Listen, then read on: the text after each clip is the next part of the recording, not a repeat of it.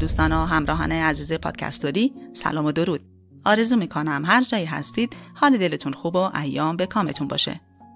با ادامه داستان ترسناک و واقعی حرامزاده در خدمتتون هستم. امیدوارم که مورد پسندتون واقع بشه. عزیزان همراه، اگر علاقه‌مند شنیدن پادکست داستان‌های فارسی واقعی، ترسناک و شنیدنی هستید، کانال رو سابسکرایب و با لایک ویدیو از کانال حمایت کنید. و اما بریم سراغ داستان.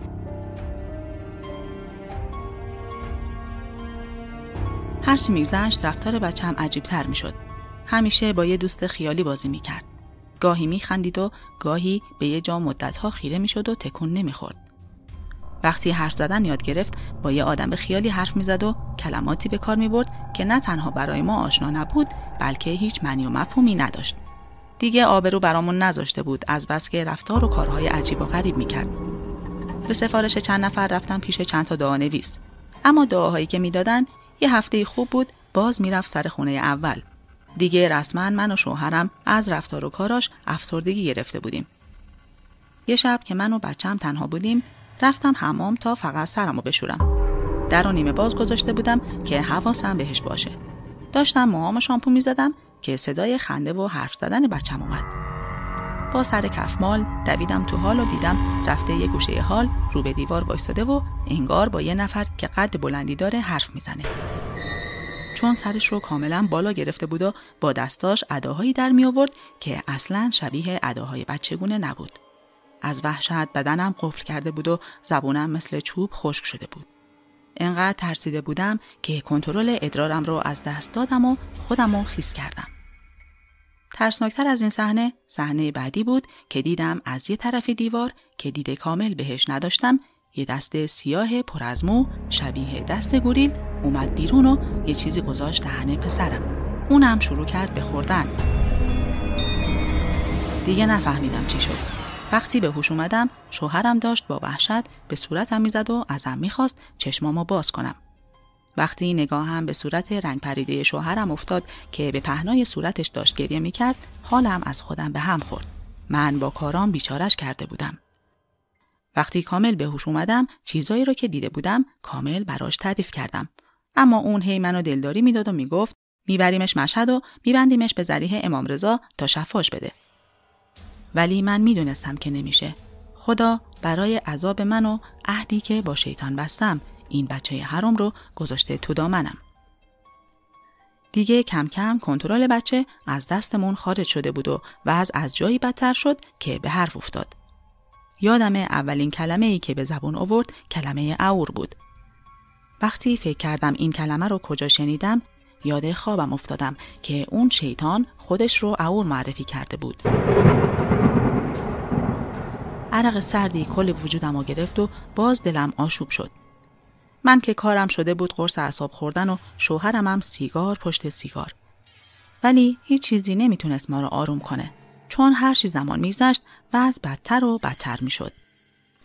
از اینجای داستان رو از زبان دعانویس براتون تعریف می‌کنم. راستش راجع به اینکه حرفاش راسته یا دروغه نمیتونستم نظری بدم. هرچند تو دنیایی که ما زندگی می‌کنیم و بعد ماورایی که من توش فعالیت دارم هیچ کدوم غیر ممکن و دروغ به حساب نمی‌اومد و وقتی حال و روز خراب و اشک‌ها و درموندگی شاگردمو دیدم مطمئن شدم یه چیزی هست و دلیلی نداره دروغ بگه. غیر از این یه ذهن خیلی خلاق میخواد تا اینا رو سرهم کرده باشه. به هر حال من که علم این کارو دارم با ورود به زندگیشون فهمیدم که همه چی راسته.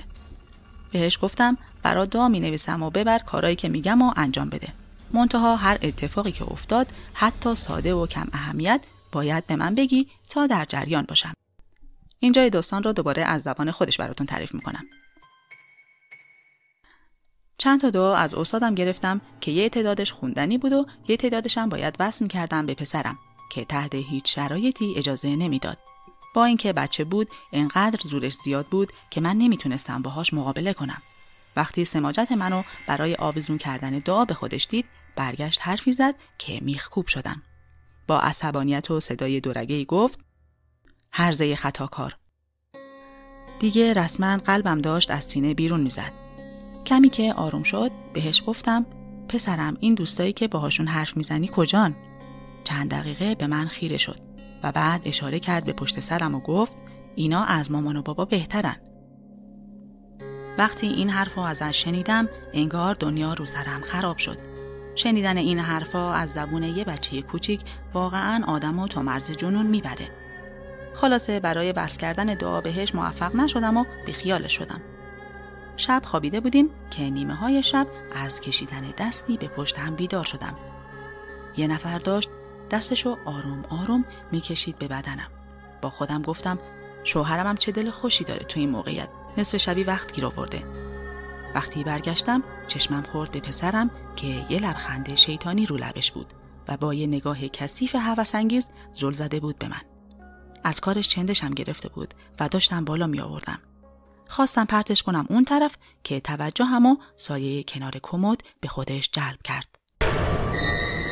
درست سایه یه آدم قد بلند بود که صدای نفسهاشو کاملا واضح می شنیدم.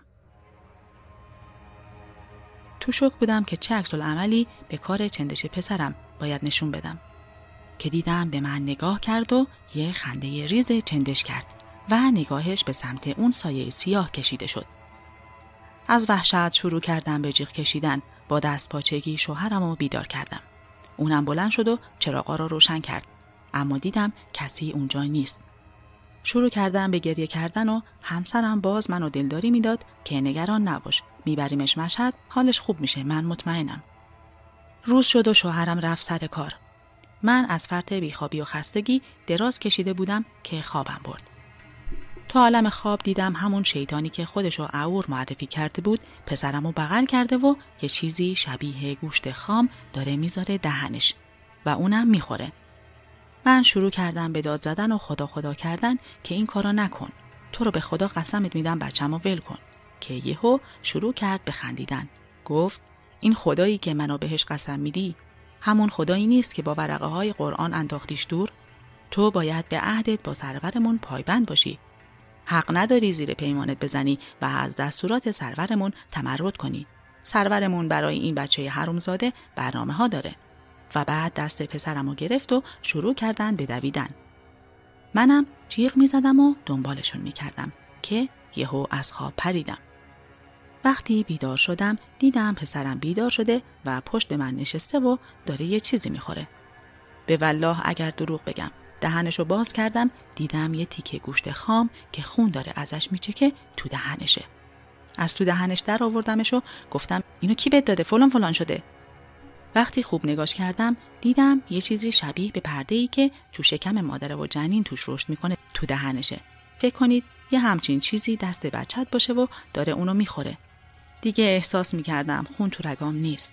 نفس تنگی گرفته بودم و هر لحظه حالت تهوع میگرفتم. هیچ کس نمیتونه اون حس استیصال و درماندگی من رو بفهمه. واقعا دیگه بریده بودم. هر روز یه ماجرا، هر روز یه اتفاق وحشتناکتر از روز قبل.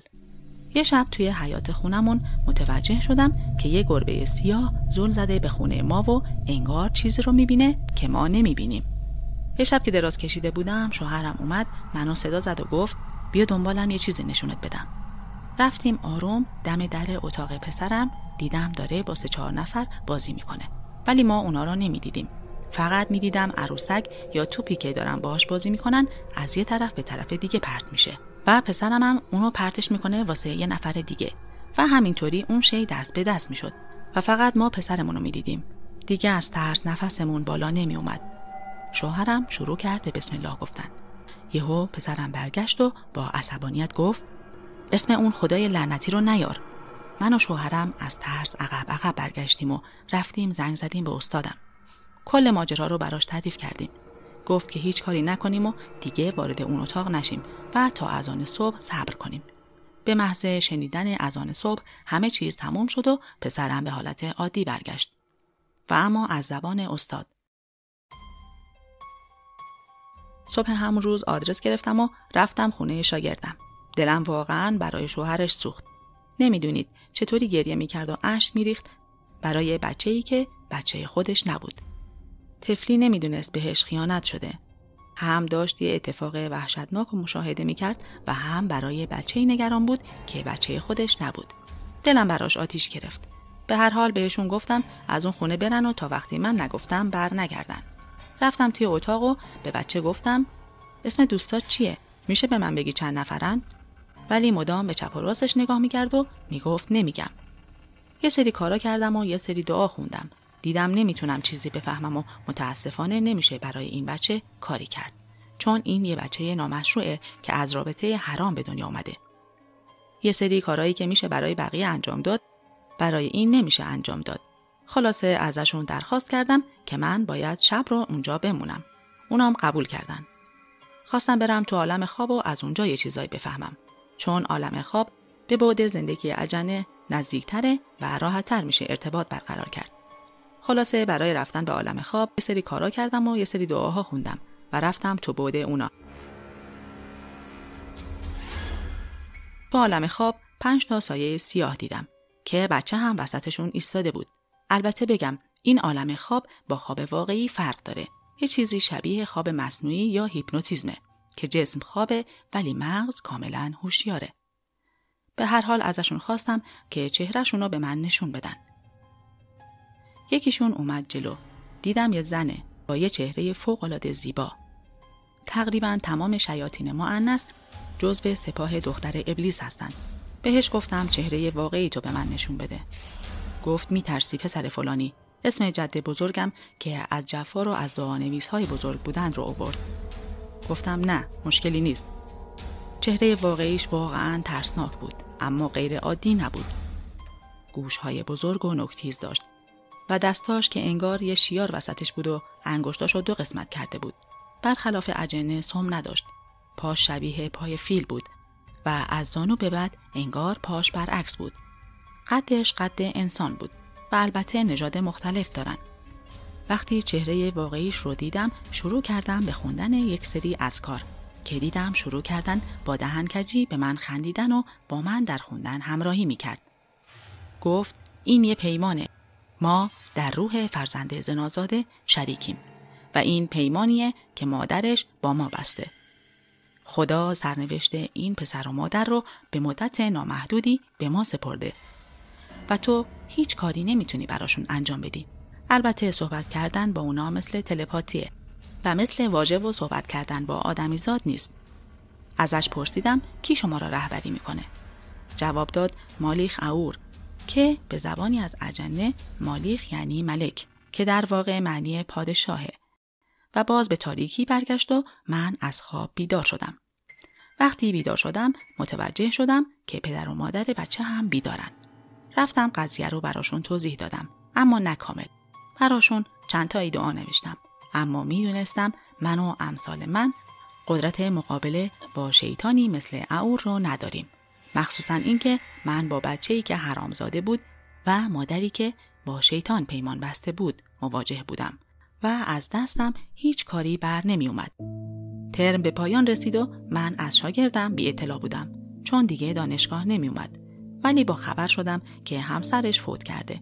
باهاش تماس گرفتم که گفت بله شوهرم سکته قلبی کرد و فوت شد.